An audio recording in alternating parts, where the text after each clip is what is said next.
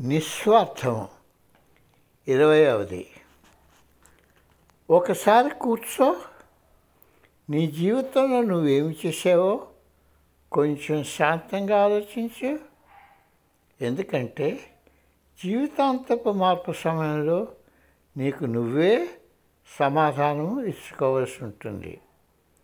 నువ్వు చేసిన ప ఏ పనికి నీకు సంతృప్తి కలిగింది? నువ్వు చేసిన ఏ పనికి నీకు సంతృప్తి కలిగింది? నువ్వు నిస్వార్థవర్తంగా ఏమైనా పనిచేసావా నువ్వు పని చేసుకుంటూ దాని ఫలాలు అనుభవిస్తూ పోతావు. అప్పుడు దాచుకోవడం మొదలు పెడతావు. ఈ విధంగా చేస్తే నీకు విముక్తి లేదు. ఈ ప్రపంచంలో ఉన్న బాధలు గందరగోళాలకు ఇదే కారణం.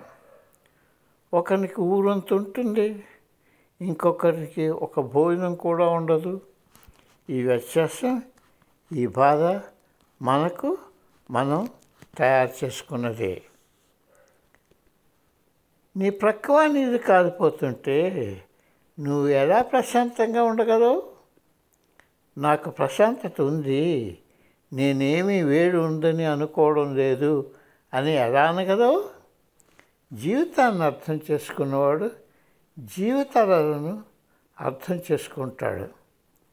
అనంత ఆనంద సాగరంలో మనమంతా అలలాంటి అలలు లాంటి వారం.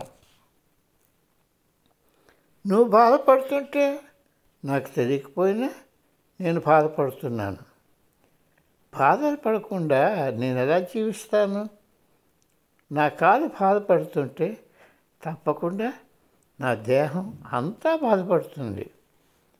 మనం అంతా ఆ గొప్ప ప్రజాపతి యొక్క అవయవాలం. మనం ఎలా ఆనందంగా జీవించగలం? మన వస్తువులు దాచుకోకుండా ఉండటం నేర్చుకుందాం.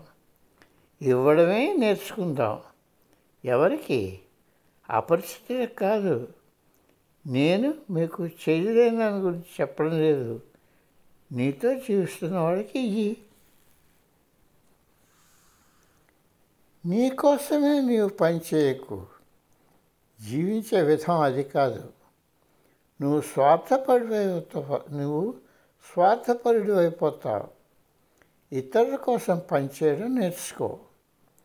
భర్త కోసం భార్య పనిచేయడం నేర్చుకుంటే భార్య కోసం భర్త పనిచేయడం నేర్చుకుంటే ఇద్దరు సుఖంగా ఉంటారు. ఇద్దరు స్వార్థపరులై ఆజ్ఞాపిస్తూ ఆశిస్తూ ఉంటేనే సమస్యలు వస్తాయి. నిస్వార్థ పదాన్ని అవలంబించడం నేర్చుకో. విమోచనకు అది ఒక్కటే మార్గం. ఒకరికొకరు సహాయపడటం నేర్చుకుంటే మెల్లగా అది విస్తృతమై ప్రపంచమంతా అది వ్యాపిస్తుంది. ఒకనాడు నువ్వు ఈ జగత్ అంతా నీ కుటుంబమేనని ఆ కుటుంబంలోని ఒక సభ్యుడు అని భావిస్తావు. నిస్వార్థ పదంలో ఎంతో సంతోషం ఉంది. ప్రేమకు ఏకైక క్షణం నిస్వార్థత.